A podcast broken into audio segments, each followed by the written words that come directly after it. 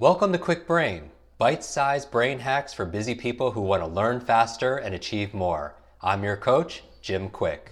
Free your mind. Let's imagine if we could access 100% of our brain's capacity. I wasn't high, wasn't wired, just clear. I knew what I needed to do and how to do it. I know Kung Fu. Show me. Welcome back to the Kwik Brain podcast. I am your coach, Jim Kwik, and I want to start this episode by saying thank you. We have a really great episode for you today, all about understanding, understanding. How do you understand something? And how do you organize information in a way that makes it memorable and comprehensive so you could better assimilate this information? Because the goal is not just reading faster for the sake of reading faster or remembering faster. It's it's really to understand the things that you're learning. And so I want to first thank you because we as a team we go through daily our reviews for this show and it's one of the highlights of our day.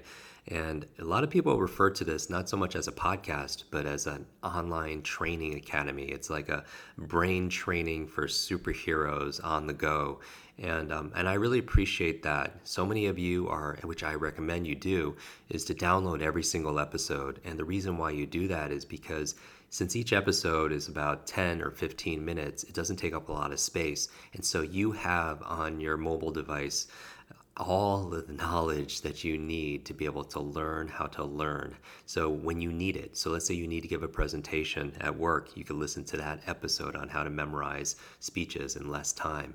Let's say you woke up and you're you're on the go and you just want to remember your dreams, you have that episode.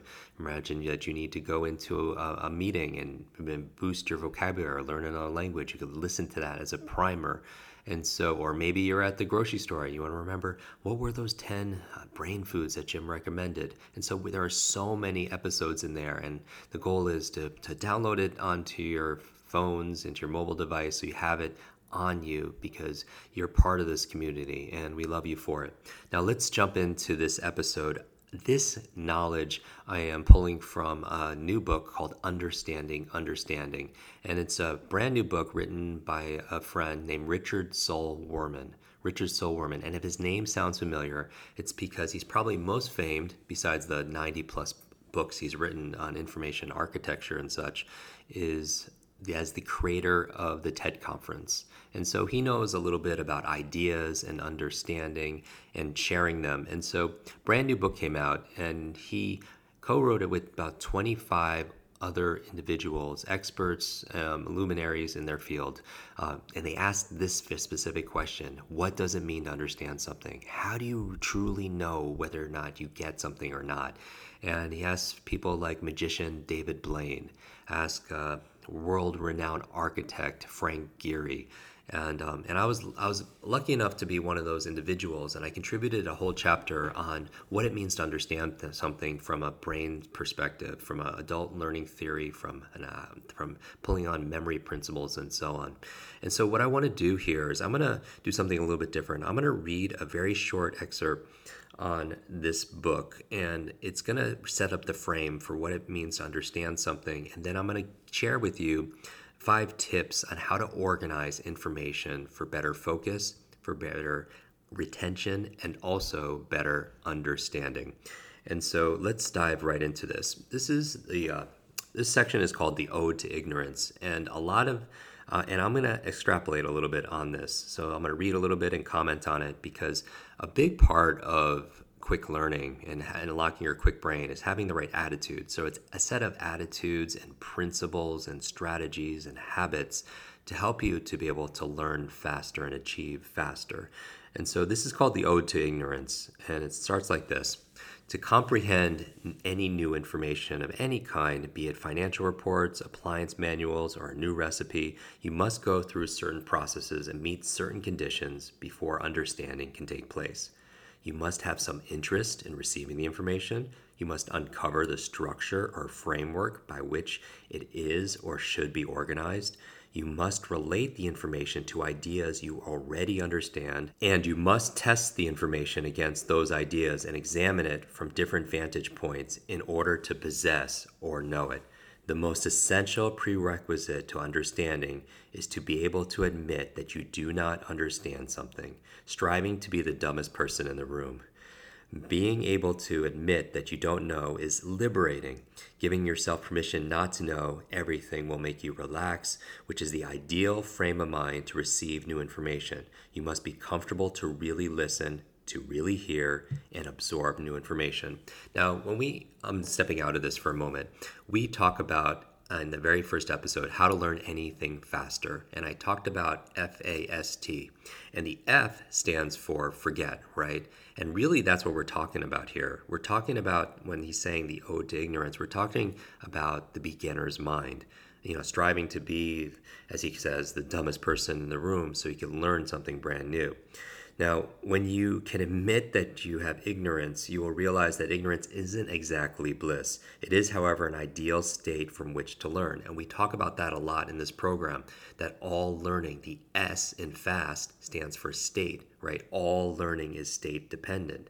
And so the fewer preconceptions you have about the material and the more relaxed you feel about not knowing, the more you will increase your ability to understand and to learn.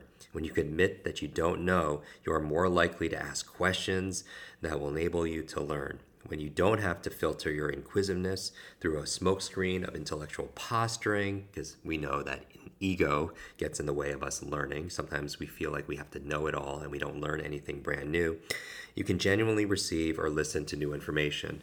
If you are always trying to disguise your ignorance of a subject, you will be distracted from understanding it. By giving yourself permission not to know, you can overcome the fear that your ignorance will be discovered. The inquisitiveness essential to learning thrives on transcending this fear. Yet, this essential prerequisite to learning is a radical concept in our society, as there are few rewards and abundant punishments for admitting ignorance on a personal or professional level in our culture. We go to great lengths to mask a lack of understanding. Most of us have been taught since childhood, at least implicitly, never to admit ignorance. We live in fear of our ignorance being discovered and spend our lives trying to put one over on the world. If we instead could delight in our ignorance, use it as an inspiration to learn instead of an embarrassment to conceal, there would be no information anxiety. And so, right now, I'm going to transition to this to one tactic that will help you to understand. Now, this book is over 700 pages long, so it's very prolific, but I'm going to pull out five keys for organizing information. We know that when you organize information, it's easier to understand, and that's pretty straightforward. So, how do you organize information to better understand and also to better remember? I'm going to give you five ways, and I want you to remember the word latch. Latch, L A T C H. Now, here's how it begins. After you admit that you don't know, you could focus on uncovering the table of contents that acts like a roadmap to understanding. This is what gives you a sense of the whole. Sometimes it is explicit, but too often it is implicit and requires attention. Trying to wade through information without a sense of its structure is like going to the Library of Congress with open stacks and aimlessly combing the shelves for a particular book. That would make zero sense, right? Once you have a sense of how the whole is organized, you will reduce the frustration of searching for a needle in a haystack. Even if the needle is all you need, it will behoove you to know how the hay is organized. Throwing 140,000 words on the floor doesn't make a dictionary. Organizing them alphabetically does. Now, here's the thing the ways of organizing information are finite. It can only be organized by location, alphabet, time, category, or hierarchy. I'll say those again. This is your latch. L stands for location, A stands for alphabet, T stands for time, C stands for category, and H stands for hierarchy. These modes are applicable to almost any endeavor, from your personal filing cabinets to multinational corporations. They're the framework upon which annual reports, books, conversation, exhibits, directories, conventions, warehouses are arranged. So, while information may be infinite, the ways of structuring it are not. Once you have a place in which the information can be plugged, it becomes that much more useful. Your choice will be determined by the story you want to tell. Each way will permit a different understanding of the information within each of many variations, but recognizing that the main choices are finite and limited makes the process less intimidating. So, if you were preparing, let's say, a report on the automobile industry. You could organize cars by model, which is category, year, which is time, place of manufacture, which is location, or let's say some kind of online consumer rating, which is hierarchy. And within each, you might list them alphabetically. Your choice could depend on what you wanted to study or convey about the industry. If you wanted to describe the different types of cars, your primary organization may be something like category. Let's say, for example, convertibles, sedans, four wheel drive, etc. Then you might want to organize by hierarchy from the least expensive to the most. If you wanted to examine car dealerships, you would probably organize first by location and then maybe by numbers of cars sold, right? So once the categories are established, the information about the cars is easily retrievable. Each way of organizing will permit a different understanding, and each lends itself to different kinds of information, and each has very certain reassuring limitations that will help make the choices of how the information is presented easier. So let's go through a few examples to give you some content for this. Like, for example, a dictionary is words in alphabetical order. An almanac is organized by categories, right? Let's take newspapers. Newspapers are often grouped into categories and then organized along a continuum of importance. Let's look at a hospital room, right? An emergency room ideally is organized along a hierarchy of importance or likelihood of need. You know, items are also closer to the doctor and patients. They organize triage uh, by the degree of importance, uh, the hierarchy, if you will, around trauma let's say the human body how do you organize that? It's organized by function category right? You have your blood system your nervous system etc and then location could be important also as well. It also works for a living cell to assembly plant to some of you have products right a product can be have moving parts that are organized by location because the parts need to be assembled somewhere and let's give a final example. This will be an exercise. I'm going to give you some content. And you always hear this phrase, content is king. And I, and I do believe if content is king, then context is the kingdom. Context. And that has to do with the structure of organization. So I'm going to give you a little bit of an exercise, and you could play along with me when I do this. So let's talk about dogs, okay? Let's say that a company is making stuffed animals and we asked them to make a set of full size stuffed dogs, champion quality dogs of those 189 varieties that have been accepted into the American Kennel Club. And we asked them to make, let's say, one male and one female of each breed. So when they arrive, here we get like this huge package, and there's uh, like 378 stuffed dogs, right? One of each breed and one of each gender. And you and I, we put them out on a big floor and they're facing every which way, they're random. And we talk to, let's say there's 50 people there with us, and we tell each of the 50 people there different assignments. So, for example, we say, okay, these are organizational assignments. We look at one person and say, okay, you organize these stuffed animals from smallest to largest.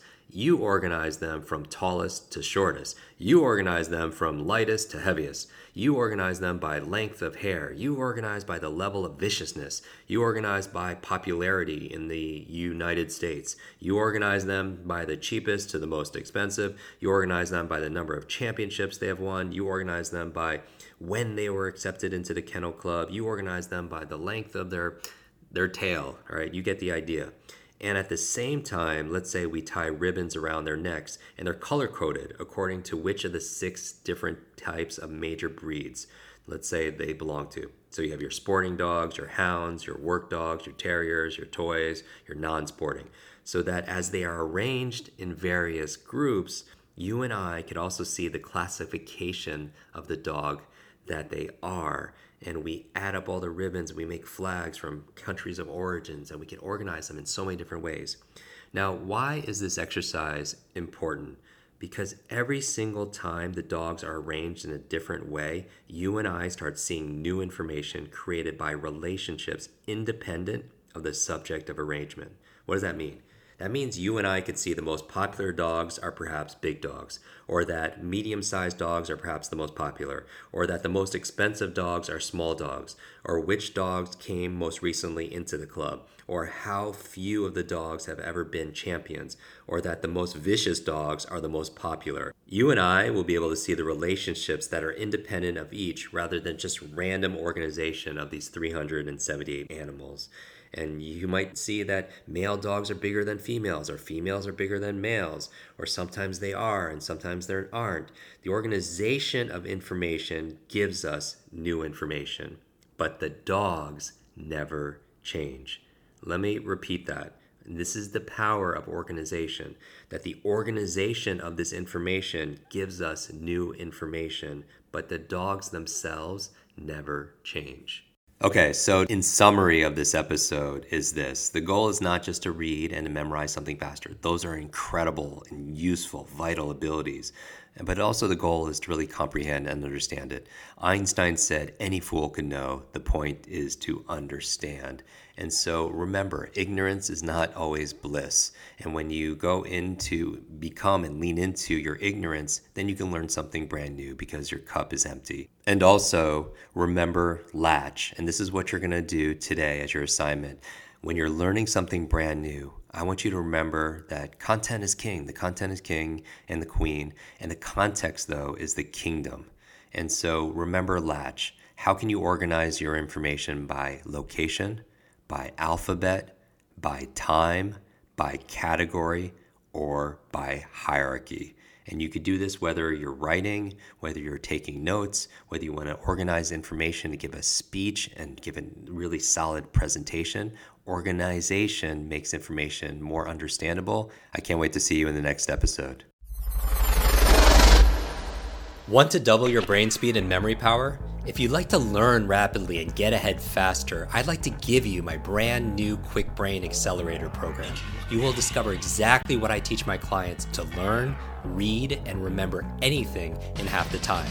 There is no charge. It's my gift to you for being one of our subscribers. That's kwikbrain.com. Or simply text the word podcast to 916 822 7246 and we'll send you a direct link. That's 916 82 BRAIN. Growing up struggling with learning challenges from a childhood brain injury, it's been my life's mission to help you have your very best brain so you can win more every single day. Now, want more Kwik Brain? Here are four ways to fast track your results and lock in what you just learned into your long term memory. Remember FAST, F A S T. The F stands for Facebook. You're not alone on this journey. I invite you to join our free private online group. There you can connect with me, your fellow brain lovers, links to resources, and even submit your questions for me to answer in future episodes. Go to kwikbrain.com. That's K W I K brain.com. The A stands for apply. Act on what you learned today. Remember, knowledge is not power, it's potential power. It only becomes power when you use it. So use what you just learned. The S stands for subscribe. Don't miss the next episode and other free brain training. And finally, the T stands for teach. You want to learn faster now? The key is to lock it in right away by teaching it to someone else. When you teach something, you get to learn it twice. Here's a simple way to do that leave a review on iTunes. Leave a review with your biggest takeaway from this episode. You could also post and share this podcast on your social media. It helps us spread our mission of building better, brighter brains. And of course, tag us so our team can properly thank you. Hashtag KwikBrain, K W I K Brain.